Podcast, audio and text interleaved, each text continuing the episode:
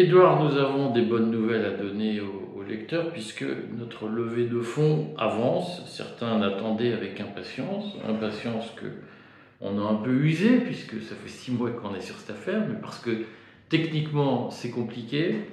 Euh, donc on va donner rapidement des nouvelles euh, à, à, nos lecteurs intéressés sur la suite de la procédure, mais c'était l'occasion de de parler de comment on conçoit l'information et comment toi, tu agis en tant que directeur de la publication. Euh, et, peut-être de dire aux gens, aux lecteurs, comment on, fabrique d'une certaine façon l'information. Est-ce que tu peux nous dire en quoi ça consiste, directeur de la publication? Je suis D'ailleurs, je pense que ça a aussi une portée juridique, il hein, ne faut pas l'oublier. Je suis responsable de tout ce qui se, dit, s'écrit euh, dans, le, courrier des stratèges. Donc c'est une, lourde responsabilité que je suis euh, très heureux d'assumer. D'abord parce qu'on travaille ensemble. Euh, ensuite parce que je crois que nous avons des, auteurs qui sont des, des esprits libres et qui par ailleurs savent qu'on n'argumente pas n'importe comment, qu'on euh, fait pas d'attaque à dominem, qu'on euh, vérifie ses sources. Euh, tout ça, c'est extrêmement important. c'est d'autant plus important qu'en fait, aujourd'hui, on voit bien qu'il y, a deux types de médias. Il y a les grands médias possédés par euh, des groupes, par des industriels, euh, et qui bénéficient souvent, euh, pas toujours dans tous les pays, mais souvent de larges subventions publiques, et qui finalement essayent de proroger la presse d'hier dans le monde d'aujourd'hui, qui est un monde beaucoup plus décentralisé, où il y a beaucoup plus d'informations qui circulent, et donc ces gens-là se sont dit on va se mettre à Internet, mais qu'est-ce qu'ils ont fait? Ils ont fait des versions Internet de leurs journaux, avec le dilemme dont nous avons souvent parlé, c'est euh, qu'est-ce qui est payant, qu'est-ce qui, qu'est-ce qui ne l'est pas. Et puis ils s'aperçoivent qu'ils sont dépassés par le deuxième groupe dont je vais parler. Euh, ce deuxième groupe, c'est euh, le Courrier des stratèges en fait partie, mais on a beaucoup de médias, on a des blogs, on a des journalistes indépendants, on a des médias en fait d'un type nouveau et qui vont chercher l'information partout où elle est. C'est quand même fascinant. Il y a 20 ans, euh, pour s'informer, on aurait simplement regardé, et pour préparer l'édition du courrier, euh, eh bien, on aurait regardé les fils des grandes agences de presse. Alors, bien sûr, on les regarde, mais on regarde aussi beaucoup d'autres choses parce qu'il y a de l'information partout et parce que Internet, euh, tant qu'il reste libre, euh, bien entendu, mais on trouvera toujours un moyen d'avoir accès à l'information. Internet est une source extraordinaire de confrontation des points de vue qui permet de vérifier les sources. Alors, en sachant aussi qu'il faut une méthodologie, mais c'est pour ça que nos auteurs au courrier, nous les, euh, nous les choisissons euh, soigneusement. bien sûr, il ne faut pas tomber dans l'excès inverse de la presse mainstream. la presse mainstream raconte ce qu'elle pense être l'opinion à fabriquer.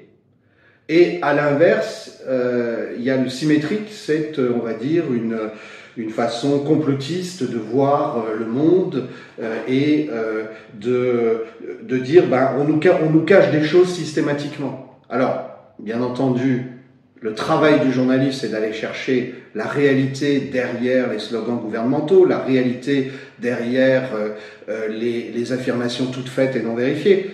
Mais pour autant, euh, l'information libre telle que nous la pratiquons, elle permet aussi, me semble-t-il, d'avoir euh, au sein de la rédaction du courrier, souvent sur un même sujet, euh, non pas des avis opposés, mais des nuances. et ça, je crois que c'est très important. Il y a à la fois ce, ce, à quoi je, je veille, c'est qu'il y, y, a une ligne directrice. Cette ligne directrice, elle est toute simple. C'est nous identifions tout ce qui empêche la liberté personnelle et la liberté des nations de s'épanouir. À partir de là, justement, la liberté consiste à défendre des points de vue qui peuvent être quelquefois euh, euh divergents, nuancés, et c'est normal.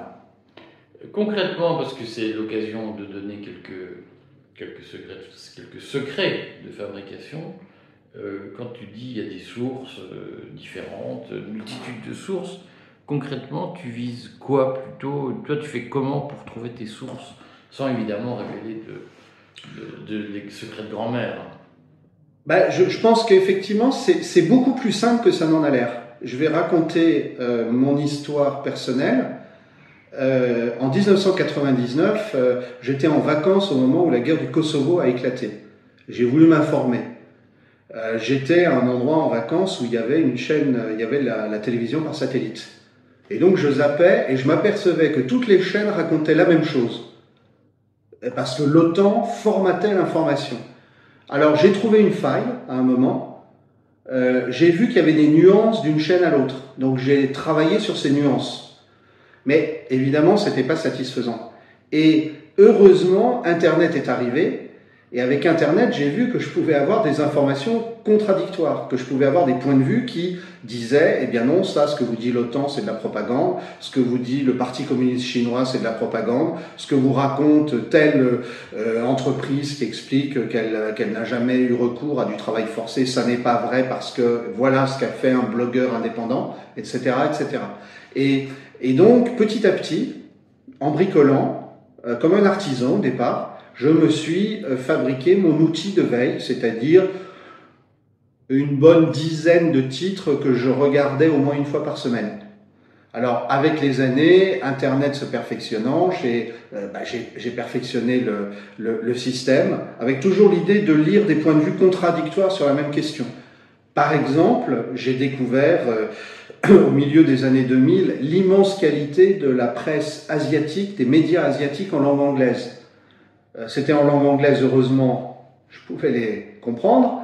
Et en même temps, c'était très différent du Financial Times ou du New York Times.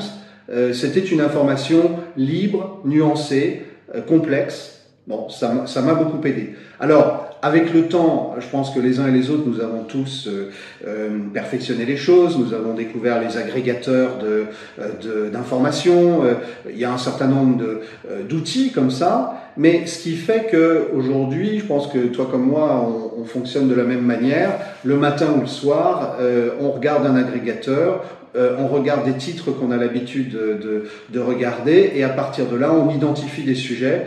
Euh, sur lequel euh, nous demandons à nos auteurs de, de, de, bien vouloir investiguer, poursuivre, euh, aller plus avant. Et puis, ce qu'il y a de bien avec les, les, les, gens qui écrivent pour le courrier, c'est que souvent, ils nous proposent d'eux-mêmes des sujets qu'ils ont repérés, parce que je crois que la grande nouveauté, en fait, et c'est ça qui rend, qui rend fou les médias établis, c'est que chacun peut devenir journaliste pourvu qu'il soit doté d'une méthodologie euh, et qu'il soit prêt à aller au bout d'une investigation. Je reviens sur ce qu'on disait tout à l'heure. Euh, moi, il y a quelque chose qui me frappe beaucoup, c'est tout, tout, le discours sur les fake news. Tout le discours sur euh, la, dénonciation d'auteurs complotistes, conspirationnistes. Je, sais que la Commission européenne fait la différence entre les deux. J'oublie toujours comment ça marche, mais peu importe. Euh, la, la, la réalité, c'est que c'est la défense d'une vieille manière de faire du journalisme et que les grands médias établis, subventionnés, ils demandent à l'État en plus de les protéger par des lois qui entravent euh, la liberté de l'information. Et je crois qu'effectivement, on est dans un schéma classique où on a des médias nouveaux euh, qui taillent des croupières euh, aux, médias anciens parce que ils vont chercher l'information là où elle est, au lieu de la prendre dans les services de presse des, des ministères. Euh, et évidemment, il ne reste qu'une arme aux médias établis, euh, c'est de demander qu'on fasse des lois pour empêcher les nouveaux médias de, de s'exprimer. Alors concrètement, tu choisis tes sujets comment? Ceux, ceux, que tu traites, ceux que tu distribues euh, à la rédaction, comment tu, tu fais pour identifier un sujet? Euh, je, tous les jours, je veille à ce que nous, nous ayons un équilibre entre les sujets de politique intérieure et les sujets internationaux entre les sujets, on va dire, de politique pure et des sujets qui sont plus euh, sociétaux, euh, comme on dit. Euh, puis nous avons aussi avec le temps des, marques qui se sont établies, les brèves de Modeste Schwartz, euh, euh, voilà, c'est quelque chose de, très, de spécifique. Donc ça, il faut que nous nous y mettions à deux pour, pour bien identifier les sujets. voilà, et, et à partir de là, nous, nous sommes bien d'accord, je crois, pour dire que le courrier des stratèges, pour l'instant, n'a pas voulu couvrir tous les sujets. Euh, nous constatons qu'il y a régulièrement des sujets qui apparaissent et qui sont cruciaux pour la défense des libertés euh, en France, en Europe euh, et dans le monde. Et donc ce sont sur, ces sujets-là que nous nous concentrons de, de manière prioritaire. Euh, et ça va de euh, des sujets de santé pendant le Covid à des sujets géopolitiques euh, comme pendant la guerre d'Ukraine ou, ou, actuellement, en passant par la question de la liberté de l'entrepreneuriat, des sujets touchant à la sécurité sociale que tu traites volontiers et ce, et ce genre de choses. Je crois que nous arrivons à un assez bon équilibre tous les jours en sachant que nous n'avons absolument pas la prétention de tout couvrir, mais plutôt d'alerter euh, nos, nos, lecteurs sur des sujets qui peuvent euh, être liberticides. Euh, dans la pratique, quelle garantie tu donnes aux lecteurs de ton indépendance, de notre indépendance? Comment on fait pour nouer ce lien de confiance avec nos, nos lecteurs? Alors, plus, plusieurs manières de le faire. Euh, D'abord, nous avons un, un, dialogue constant avec nos lecteurs, par exemple par le fil Rester libre. Nous avons aussi les commentaires sous les articles. Le fil Telegram. Voilà, le, le fil Telegram. Euh, nous, avons, euh, nous avons aussi les commentaires sous les articles. Euh, et moi, quand je repère quelque chose qui est vraiment intéressant, une contribution d'un lecteur, je peux avoir tendance à le redistribuer, à, à dire à l'un des rédacteurs, est-ce que ça vous intéresse pas? Là, visiblement, il y a quelque chose à creuser. La deuxième chose, c'est que euh, euh, nous vivons euh, de nos abonnements.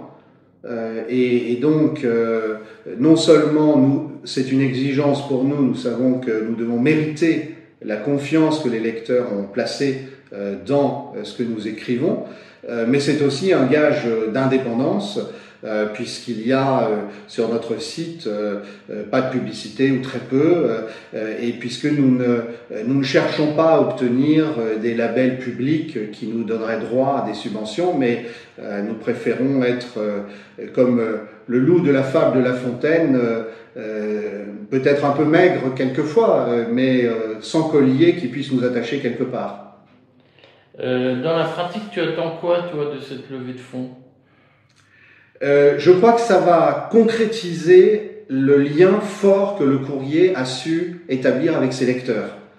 Et, et c'est pour moi le plus important. L'expérience de ces deux dernières années m'a prouvé que euh, on, réussit un média Internet quand on crée une communauté de lecteurs. Alors cette communauté, elle peut être celle de contributeurs euh, qui, rejoignent, qui viennent, qui envoient des avis, mais je pense que euh, l'idée ensemble d'investir dans le projet et avec un accord sur les grandes orientations stratégiques, par exemple lorsque tu expliques aux, aux, lecteurs que la levée de fonds pourra aider à développer un journal, une web TV du courrier des stratèges, bah, c'est un objectif qui va être partagé et euh, ça sera une exigence pour nous, mais on sait aussi que euh, les lecteurs vont nous aider, nous guider, plébisciter les sujets, nous encourager et nous aider à inventer quelque chose qui sera toujours la marque courrier des stratèges, mais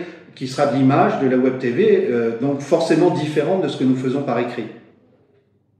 Bon, écoute, on se souhaite euh, bonne réussite. On remercie par avance tous les gens qui euh, ont manifesté leur intérêt et on vous tient tous au courant de la suite des événements. Effectivement, une nouvelle aventure qui commence.